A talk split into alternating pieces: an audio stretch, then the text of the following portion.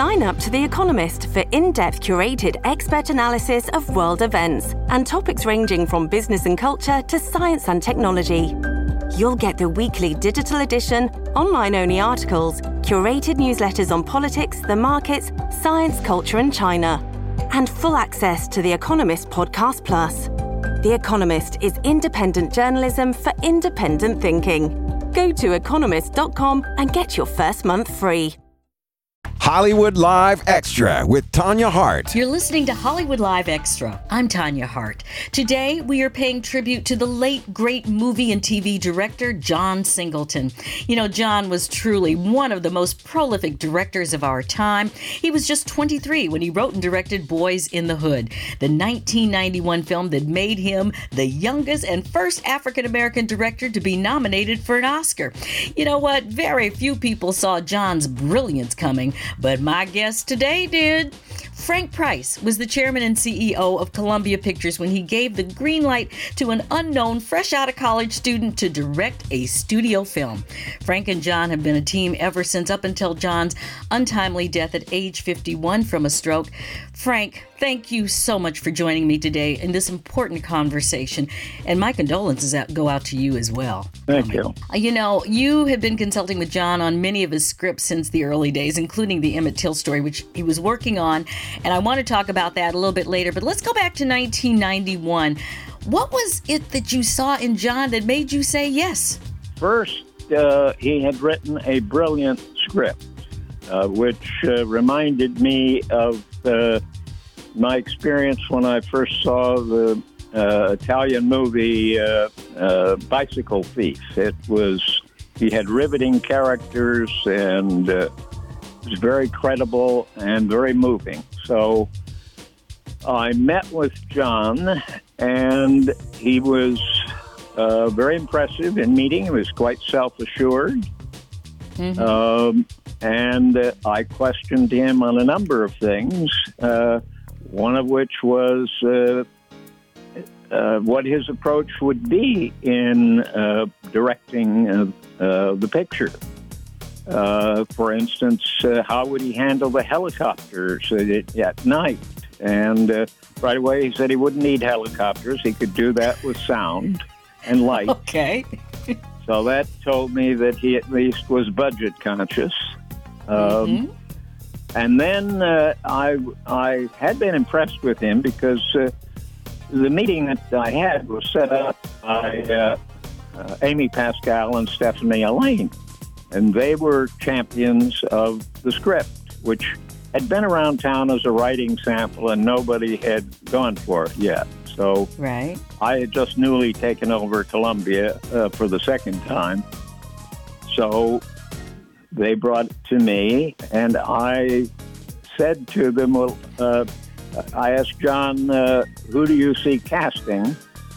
Who do you see in these roles? And it was people that were not known, I hadn't heard of. So uh, uh I said, let's let him put these uh, actors on tape, audition them, and let's see what it looks like. So about a week later, uh, we had a screening of uh, John's choices uh, for uh, the actors. And uh, the first one that uh, was on the television screen that we looked at, it was Ice Cube. He just jumped off the screen. This clearly was somebody charismatic mm-hmm. and perfect for the role. So, and the rest of the tests, Angela Bassett, Laurence Fishburne, Cuba Gooding, they were all superb. So right away it told me that John had uh, something cri- critical for a director, uh, which of course is uh, he was a good judge of star talent, better judge than most because here he was picking stars out of unknowns. So that's right. I, I you know, I have to let people understand your role at this time. You are the guy who was responsible for nine out of the 10 top grossing films in Columbia's history. You were making films like Tootsie, Gandhi, Ghostbusters, Back to the Future, just to name a few. And then you make this decision to give this unknown kid $6 million. Did people think Frank had lost his mind? Because there were no, as you said, no white faces as major characters. This was unheard of, even in a movie that's telling a black story. And then the topic is black on black crime. So, what were people thinking? Well, I uh, don't think I had a lot of support in town, uh, but uh, they probably thought I was an idiot. So, uh, Yeah. but uh, I really had such a strong feeling about John because uh, the fact that he could write that script told me he'd be able to direct it. Because he had had to envision every character, every scene, and if he could do that once, he certainly could do it in putting it on film. So, uh, now in something like that, you know, it's always possible you've made a mistake, that the picture won't be as good as you really thought it would be. But, Right. uh, of course, that's the risk you take. Well, that is. You did take the risk. I think it was what six million dollar budget, and off, right off the top, it made over sixty million, I believe. So right. I I, think had people. at first said uh, that uh, we should make it for four million dollars. I wanted to put a very experienced but sensitive producer with John, somebody, Mm-hmm. and, and that turned out to be uh, the Steve Nicolaides that uh, I think Michael Nathanson had uh, recommended. And Steve Nicolaides was somebody who could make sure everything was done professionally, but he wouldn't try to impose his vision on the movie. He would help John achieve his vision, and that's exactly what happened. That's true, and that's so important. Um, basically, you were protecting him and surrounding him at a time when that just wasn't heard of for hardly anybody in this business, and still isn't today. You know, so uh, let's talk a little bit about the importance of that, of having having that kind of support, even in today's world. Because of course, John and and you, along with him, went on and he's done so many things and won so many accolades. But you really need that, don't you? Yes, yes, definitely. And and what was it that kind of convinced everyone else that okay, Frank knew exactly what he was doing, other than obviously the box office success, but even before you got there. Well, I had a very good team. Uh, you know, I've mentioned uh, uh, Amy and Stephanie Allain, but I had uh, my marketing team led team led by Marvin Antonowsky, and I posed the uh, problem to Marvin: uh, How do we get a white audience to see this?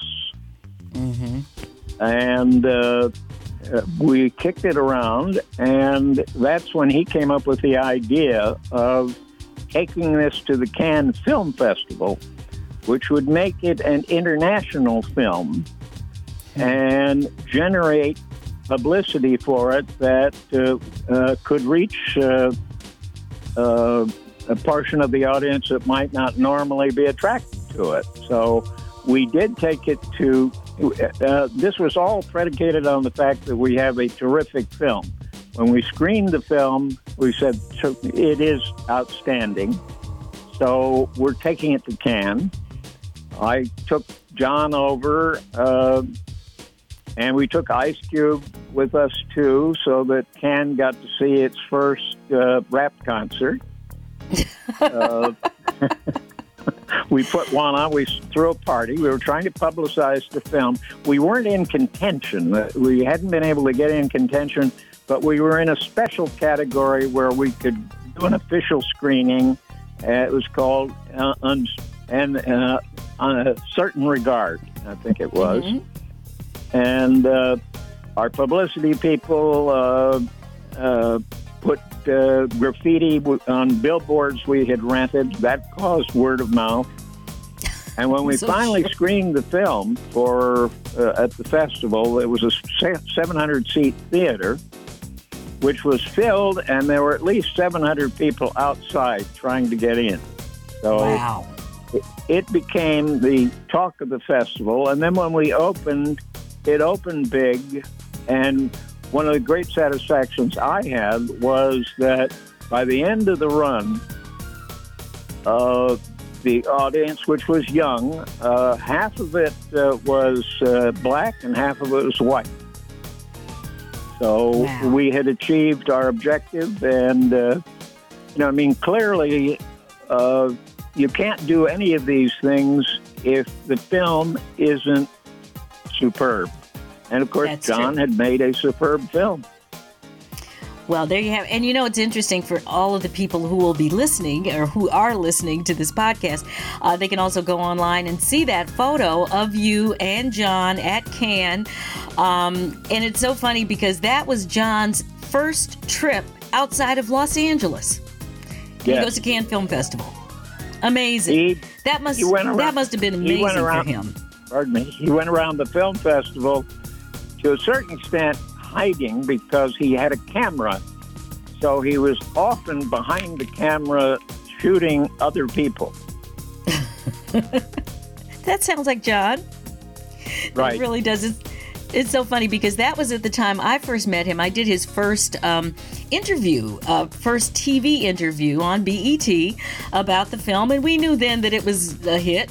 Um, and like I said, it's interesting because, you know, this film came along at a time when black exploitation had just kind of finished and there really there was there was nothing like it. There was no outlet for african americans or any people of color really.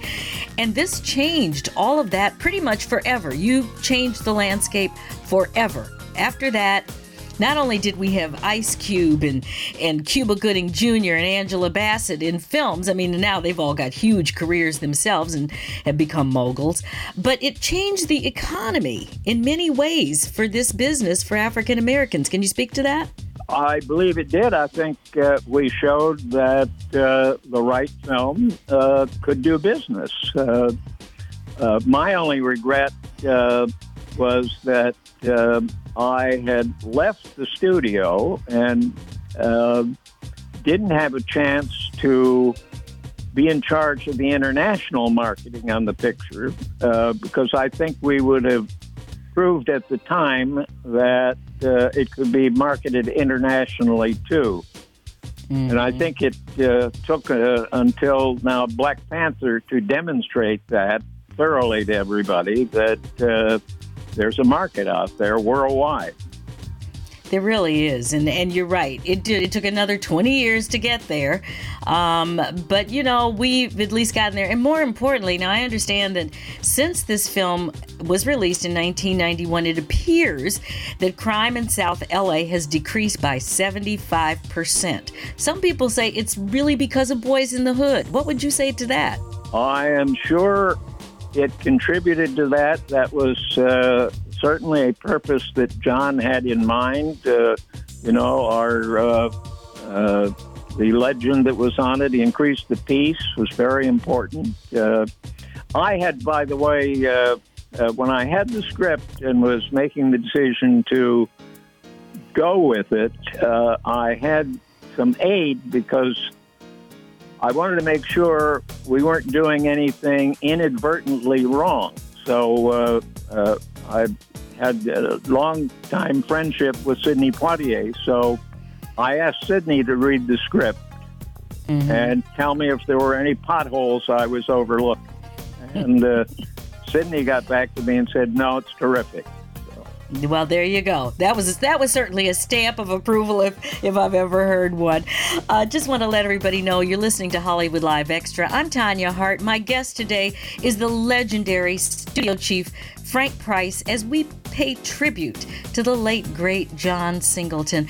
You know, it's uh, uh, we mentioned that um, you know in few conversations I've had with John, actually over the last couple of years, he kept talking about the Emmett Till story. Uh, for those who don't remember or don't know, Emmett was a young man who was lynched in the South in the 50s, and this is one of those stories that has been such a sore here in America in our hearts and souls and and he was about doing this on film to, you know, let everybody see it. Where were you guys in this project, and what do you think is going to happen with that now? I don't know what's going to happen with it. You know, it's John's project, so that's part of his estate. Um, I was very excited when I read the script because I'd been very well aware of the Emmett Till story for uh, decades.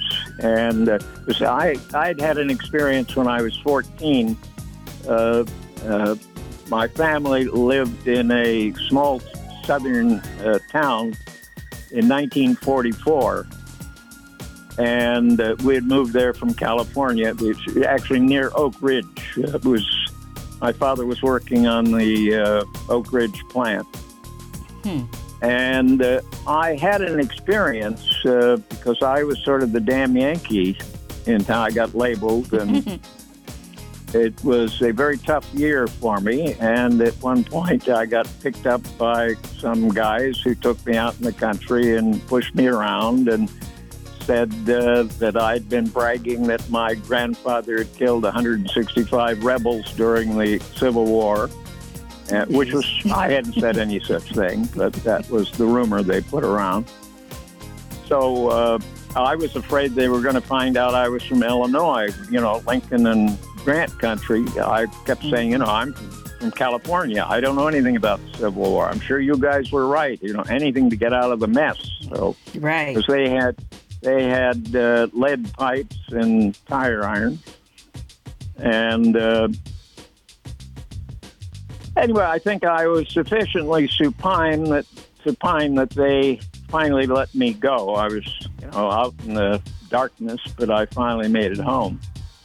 But wow. because of that experience, when I heard about the Emmett Till thing, I know he wouldn't have been able to get out of it as I finally did and it's really terrifying to uh, be in those circumstances. So, anyway, I do think John had come up with the script that I think would have been a, a huge success. I think it, uh, it, it's a very strong script. He found the approach to tell the story. Hmm. Uh, if you just do the Emmett Till story, uh, that might not appeal enough to an audience. It could be too dark, too grim, too down.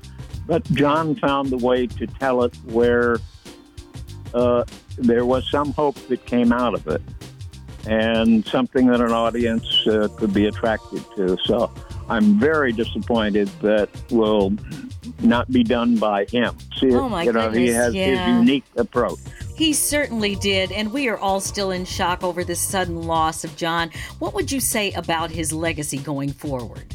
Going into the future, and I've already seen it in the reporting of uh, his tragic death, uh, that his stature is only going to grow more and more because I think uh, there's an assessment going on now of the uh, nature of his work and uh, the, the, you know, as I say, the stature seems to be increasing all the time and deservedly so. So, starting with uh, Boyz n the Hood, which is certainly an iconic work, and I see the critics going through all his work, reevaluating it. Rosewood uh, and Poetic Justice, and there's so many titles that uh, uh, I think will take on special significance with uh, as time has passed.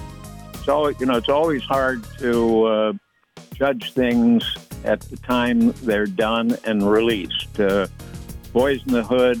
Uh, very few critics saw what uh, a giant of a picture it actually was. Thank you, Frank, for believing in John and changing the landscape here in Hollywood forever.